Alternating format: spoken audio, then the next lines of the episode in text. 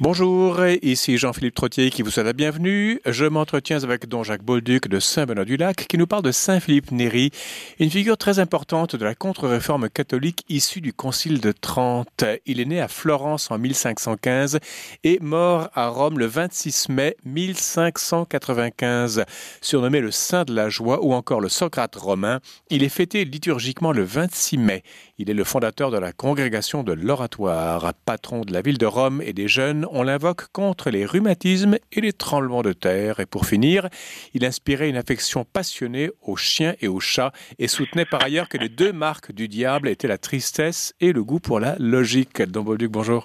Bonjour. Ça vous a fait rigoler, ça? Bien, écoutez, euh, vous vous présentez comme Socrate chrétien. Là. Socrate, c'est un personnage assez sérieux.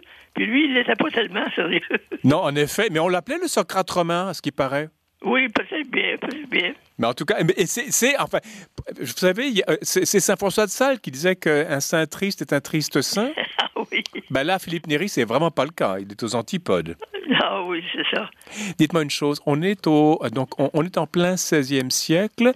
Euh, il naît en 1515. Ça, c'est deux ans juste avant la publication des thèses de Luther qui vont enflammer l'Europe. Ben oui. Euh, L'Église convoque un concile en plusieurs morceaux à 30. 30 hein, oui. Qui Ah va, oui. qui va être le fer de lance doctrinal, en tout cas de la contre-réforme catholique. Et c'est là-dedans que Saint-Philippe Néri se, se- se- se- se situe, non? Ah oui, en fait, c'est un personnage absolument. C'est un personnage extraordinaire, je vous le dis franchement. Malgré qu'il y avait des, il y avait des allures euh, beaucoup. euh, enfin, il s'habillait en clochard, puis Ah enfin, bon? tire à la barbe des, des, des, des, euh, des- des gardes pontificaux, puis enfin, il faisait des folies tout Ah le bon? temps. C'était un type qui n'était pas sérieux. C'est-à-dire qu'il il aimait, il aimait à rire, puis il aimait à faire rire les gens. Mais alors, en plus, il brocardait les cardinaux et même les papes pour leur Ah oui. dire tu vis dans le luxe, redeviens Ah, pauvre, bah, etc. N'importe quoi, n'importe qui. Dites-moi alors, il naît en Mais- 1515. Est-ce qu'on on connaît un peu sa biographie ou pas? Bien, on, la- on la- on la connaissait bien. Son père, c'était un petit notaire Ah oui? euh, qui était euh, qui avait des frères et des sœurs. puis, euh, une bonne, bonne, bonne petite famille, là. Mais sa mère est morte très jeune. hein. Ah. Alors, il est resté enfant, là. euh, son père s'est remarié, par contre. Et puis, euh, sa belle-mère a été très bonne pour lui. C'était des gens très catholiques, vous savez. C'était du très bon monde. Mhm. Alors, il a eu une bonne formation quand il était jeune, là, dans son milieu. Il est éduqué chez lui ou chez... Il n'y a pas un oncle quelque part qui vient le, oui, le oui, repêcher ou pas? il y, a- il y avait, il y avait un oncle qui demeurait, en- qui demeurait près, dans le sud d'Italie, Oui, près du Mont Cassin, Ah qui, qui était le monastère où, où Saint-Benoît euh, a euh, fondé la règle, euh, écrit sa règle de Saint-Benoît. et puis ça. Et puis alors, c'est un petit village qui est... Son oncle demeurait dans un petit village tout près de là. Alors lui, il fréquentait le monastère comme ça. Mhm. Et puis alors, il est allé chez, son oncle vers l'âge de 15 ans, Mhm. parce que son oncle n'avait pas d'enfant, et Oui. puis il avait un commerce assez important. Et puis il voulait avoir quelqu'un pour lui, lui succéder. Et puis alors, il l'a pris chez lui, puis seulement, il n'est pas resté là parce qu'il ne s'intéressait pas euh, au commerce, il ne s'intéressait pas à ça. Mais alors, que- au bout de quelques mois, il est retourné à, à Rome. Est-ce que euh, Philippe Néry, dont on parle aujourd'hui, euh, le saint de la joie, son, selon son surnom, est-ce qu'une vocation religieuse se dessinait très tôt ou il s'en Non, foutait un petit peu au début? En fait, il- c'était c'était un laïc, vous savez. en Ah. Il, il, est, il, a été, il, a été, euh, il est devenu prêtre parce que les gens lui ont dit, les, les évêques lui ont dit, tu devrais te faire, te faire, faire prêtre, Ah bon? tu devrais travailler, parce qu'il était comme laïc, mais il faisait euh, un peu d'apostolat autour de lui, puis euh, il réunissait les gens pour euh, faire des bonnes choses. Par exemple, euh, euh, aller visiter les hôpitaux, puis euh, s'occuper des malades, et puis enfin... Mais c'est sûr qu'il il demandait des choses à des, des dames de la noblesse à Rome, comprenez-vous? Il leur demandait de venir là, avec, avec lui. On va aller laver les pieds des pauvres à l'hôpital, tout ça. Puis, Mhm. vous comprenez? Les gens n'osaient pas. Personne, personne ne lui, ne lui refusait, ne lui refusait quelque chose parce Ah bon? que c'était un homme qui était irrésistible. Il peut demander n'importe quoi à n'importe qui. Mhm. Puis, pourvu que ce soit une bonne chose, là, ben, les gens se sentaient obligés. Ça il y avait, il y avait une personnalité très, très affirmée. Mhm. Et puis enfin, il, voulait faire du bien. Puis il trouvait qu'il fallait que les gens comme, lui, là, Mhm. eh bien, il fallait qu'il aide les pauvres, puis qu'il s'occupe des, des, des, d'avoir une maison, par exemple, pour les pour s'occuper de, de, de, ramasser de l'argent pour permettre à, des jeunes filles de faire des, bons mariages. Oui. Et puis ensuite de ça, bien s'occuper de, ramasser les, gens qui sont abandonnés, les gens qui, qui, traînent dans les rues à Rome. Là. Il fallait que s'occuper de ça. ça. pour lui, c'était une chose qui était absolument nécessaire. Mais il était pas, il était laïque, mais il est devenu prêtre par la suite, non, il est devenu prêtre, oui, à l'âge de 36 ans. Oh mon Dieu, c'est tard à l'époque. Même, même comme comme laïque, à partir de l'âge de 20 ans, il prenait quelques cours de théologie comme ça dans, ah, quand même. dans une, euh, université comme ça. Et puis à un moment donné, on lui a dit ben, il faudrait que tu fasses prêtre parce que tu veux faire des œuvres, puis tu, tu veux prêcher aux gens, puis tout ça, malgré qu'il n'était pas tellement prédicateur. Non. Parce que, mais seulement, il réunissait des gens autour de lui qui, euh, quelques-uns, il était un très bon prédicateur, hein, comme Baronius, puis plusieurs. Là. Oui, Et puis à un moment donné, là, ils, sont, ils ont pris en charge l'hôpital de la ville, là, puis euh, ils se sont occupés de toutes les soigner, les soigner les malades, puis tout ça. Alors, tu sais, c'est un titre qui faisait beaucoup d'apostolat, Mhm. mais c'est un apostolat laïque, euh, comme ça, là. Puis, mais il, est quand même devenu prêtre et là, il, a fondé, c'est lui, je dis, il a fondé l'ordre de l'oratoire, non? Oui, c'est lui qui a quoi, fondé ce truc-là? ça, mais seulement, il n'avait pas l'idée de faire ça. Ah bon? Ça s'est fait par, euh, par les circonstances, comme ça. Qui, ça ça s'est donné que, que ces gens-là qui travaillaient avec lui, et puis qui s'occupaient, par exemple, d'instruire des jeunes enfants, Oui. leur montrer le catéchisme, d'autres s'occupaient de visiter les malades, d'autres s'occupaient des différentes œuvres d'apostolat. Oui. Eh bien, à un moment donné, on dit il faudrait que vous mettiez de l'ordre là-dedans, puis former une congrégation de. de ben, je, alors, je disais, euh, je suis pas un fondateur de, de communauté, moi. Je, Oui, oui. mais vous savez, c'est tout ce qui arrive dans, dans sa vie, là, c'est des choses qui, qui sont presque imposées, qui est demandé par d'autres personnes. Ah bon, ben, sois, sois logique avec toi-même. Oui, oui, oui. ça faut- alors, il faut qu'ils forment une, une communauté. Mais dites-moi une chose, en France, il y avait le cardinal de Bérulle qui avait Oui, fondé justement. les oratoriens. C'est la même chose ou pas ou c'est autre chose? C'est-à-dire que c'est la même chose, mais seulement, c'est complètement différent. J'ai pas compris. Pourquoi ça? C'est Parce que en France, ils ont vu ce qui se faisait en Italie. là. Ah, ok. Ils ont trouvé que c'était c'était mer- mer- merveilleux. Et puis là, ben, il y a un groupe de, de laïcs, de, de prêtres qui ont, qui ont fondé l'oratoire. Dites-moi une chose, on est en pleine contre-réforme. Saint Philippe Néri est un saint rigolo, un saint qui touche les gens, qui les fait rire. Il y a plein de conseils, de, vraiment de.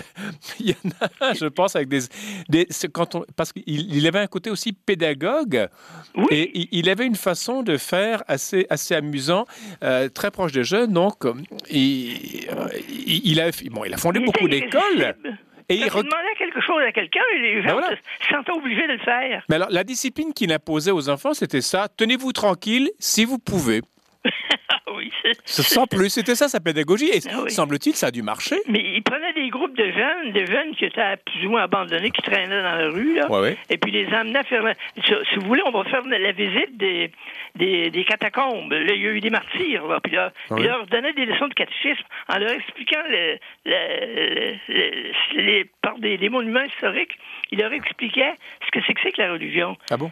Puis, par exemple, il les faisait visiter les sept principales églises de Rome. Faut Oui. que vous voyez ça. Puis, dans chacune, ben là, il leur donnait l'histoire de l'église, puis tout ça. Puis, euh, puis après ça, ben, il demandait à, à d'autres laïcs aussi de, de se joindre aux autres, puis d'autres, d'autres personnes d'amener leurs enfants. Mhm. Et puis, vous savez, c'était un, une espèce de personnage là, qui, qui était, euh, enfin, qui était entraînant, puis qui cherchait à, faire du bien, puis il cherchait toutes les possibilités de- de- d'aider les gens, puis de, leur, enseigner la religion. Est-ce que, euh, une question personnelle dans Bolduc, euh, il n'y a pas beaucoup de saints qui rient beaucoup. Euh, Philippe Néri est le plus, le plus rigolard de tous. On dirait que l'humour se marie mal avec l'amour euh, chez les catholiques. Est-ce que c'est vrai ou vous vous riez tout le C'est temps vrai, là en plus c'est vrai. C'est vrai Malgré que vous savez que dans les communautés, à l'intérieur des communautés religieuses, il y a beaucoup de gens qui sont, sont très rigolos. Ah bon? Oh, même les, n'importe quelle communauté. Ça, c'est général. Les communautés d'hommes, les communautés de femmes, tout ça, il y en a toujours qui qui font Attendez. la communauté. Même les trappistes Ah oui, même là. même là, ah, bah, dites-moi une chose, Philippe Néry, donc, euh, décède en 1595. Est-ce qu'il a laissé, euh, est-ce qu'il y a beaucoup d'intellectuels qui se réclament de lui? Est-ce que c'est, quels sont les grands noms qui sont associés à l'oratoire? D'abord, il y a Baronius, qui est un grand savant à son ah époque. C'est lui-même qui fait travailler avec lui. Après ça, il y a John Henry Newman. Ah, mon Dieu, oui, d'accord. Ben, John Henry Newman, vous savez, c'est bon pour les, oratoriens, c'est une espèce de communauté. C'est pas une communauté, c'est quelque chose de spécial. Vous savez, ils font pas de vœux, puis c'est pas, ah c'est pas vraiment une communauté. Mais seulement, ça s'appelle l'oratoire parce qu'il y avait un endroit, un petit oratoire à Rome, puis c'est là qu'ils se réunissaient ces gens-là. Puis là, ils se réunissaient, puis là, il, euh, y, en avait quelques-uns qui faisaient des sermons aux autres, et puis euh, d'autres qui disaient, puis qui proposaient des initiatives pour s'occuper des pauvres, s'occuper des malades, s'occuper des, des choses comme ça. Et puis alors, ben, dans, dans, différents pays, ça a pris des, des développements. Euh, en, en, Angleterre, par exemple, ça, ça, John Henry Newman, ça, s'est beaucoup développé. Ah. Aussi en, Allemagne, puis en, dans différents pays. Puis ici, au Canada, il y en a des on en a aussi, nous? Ben oui. Il y en a eu à Montréal qui a été fondé en 1975 par euh, Jonathan Robinson. Attendez, en 1975, on a encore fondé, des, il y a eu encore des fondations? Oui, oui, oui. oui. Puis il y a des gens qui vivent dans l'esprit de, de, ce personnage-là. Oui, oui, oui. Alors, lui, euh, Jonathan Robinson, c'est le fils de notre député du comté de, du comté de Brome, aussi, ah dans lequel on était, ce là D'accord. Alors, on, on, avait invité, par exemple, son, son père et sa mère qui étaient des très bons protestants, vous savez, mais très protestants. oui. Sa mère surtout, Martin McMaster, comprenez-vous? Oui, oui. Ça fait écossais, ça. Alors, on les avait invités pour la, bénédiction d'une petite chapelle au côté du monastère. Oui. alors, à un moment donné, euh, il y a un moine qui a demandé à Mme euh, Robinson, ils ont dit, qu'est-ce que c'est que vous aimeriez? Est-ce que vous avez, que vous avez, vous avez passé une journée avec nous autres? Ça a été très agréable. Avez-vous un idéal? Oui, elle dit, elle dit, vous voudrez mon fils, qui était des fois un petit bonhomme, là, il y avait une dizaine d'années à cette époque-là, oui. que, mon fils devienne un moine bénédictin. Non. Ah, écoutez, nous autres, les, moines, là, on va tomber sur le dos. Et il est devenu moine chez vous ou pas? Une famille protestante très connue dans, dans la région aussi. Ouais, ouais, ouais. Alors, sa mère voudrait que son fils devienne un bénédictin. Voyons donc. Et alors, pourquoi pas? Alors, il est arrivé que ce, petit bonhomme de Johnson, là, mm-hmm. à l'âge de 30 ans, 30-35 ans, il s'est converti au catholicisme. Mm-hmm. Il a fait des études en Angleterre, à Oxford, puis euh, il est revenu, puis il s'est converti au catholicisme, puis il est devenu oratorien.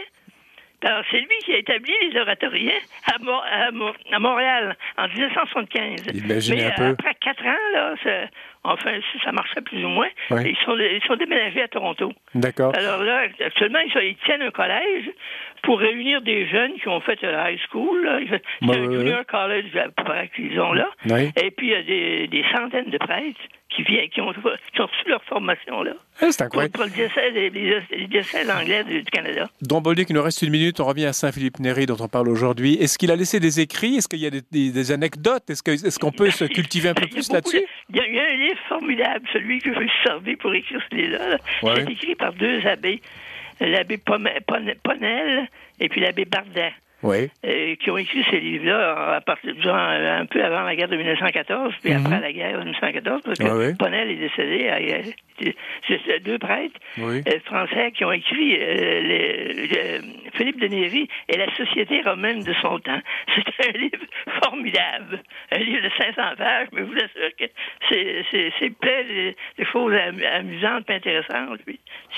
Parce que Néry, lui, n'a pas écrit, non? Non, lui, c'est pour ça. D'ailleurs, il était dans sa communauté, puis euh, la plupart du temps, il partait, puis ne savait pas trop où il était rendu, et puis il s'occupait plus de la communauté. Puis, D'accord. Puis d'ailleurs, il voulait pas qu'on fondait une communauté. mais on lui disait, écoutez, vous avez des gens qui sont autour de vous, puis qui veulent devenir euh, déconsacrer leur vie au bon Dieu. il faut avoir quelque chose. il, appelait ça l'oratoire. C'est les, gens qui fréquentaient le petit oratoire San Girolamo. oui, je vois bien. Donc, que vous parliez donc de Saint Philippe Néri, surnommé le Saint de la Joie ou encore le Socrate romain, euh, né en 1515, décédé en 1595. Euh, voilà, liturgiquement fêté le 26 mai. La semaine prochaine, Saint Justin de Naplouse. Attachez vos tucs puis avec la roche parce que c'est fort. C'est le premier philosophe chrétien, paraît-il. Oui. on va attacher nos, nos trucs. Alors écoutez, merci beaucoup dans Bolduc. À, dans une semaine Très bien. Voilà, c'est la fin de l'émission. À la régie Daniel Fortin, ici Jean-Philippe Trottier. Je vous dis merci de votre fidélité. Et entre-temps, je vous invite à rester à l'antenne de Radio VM.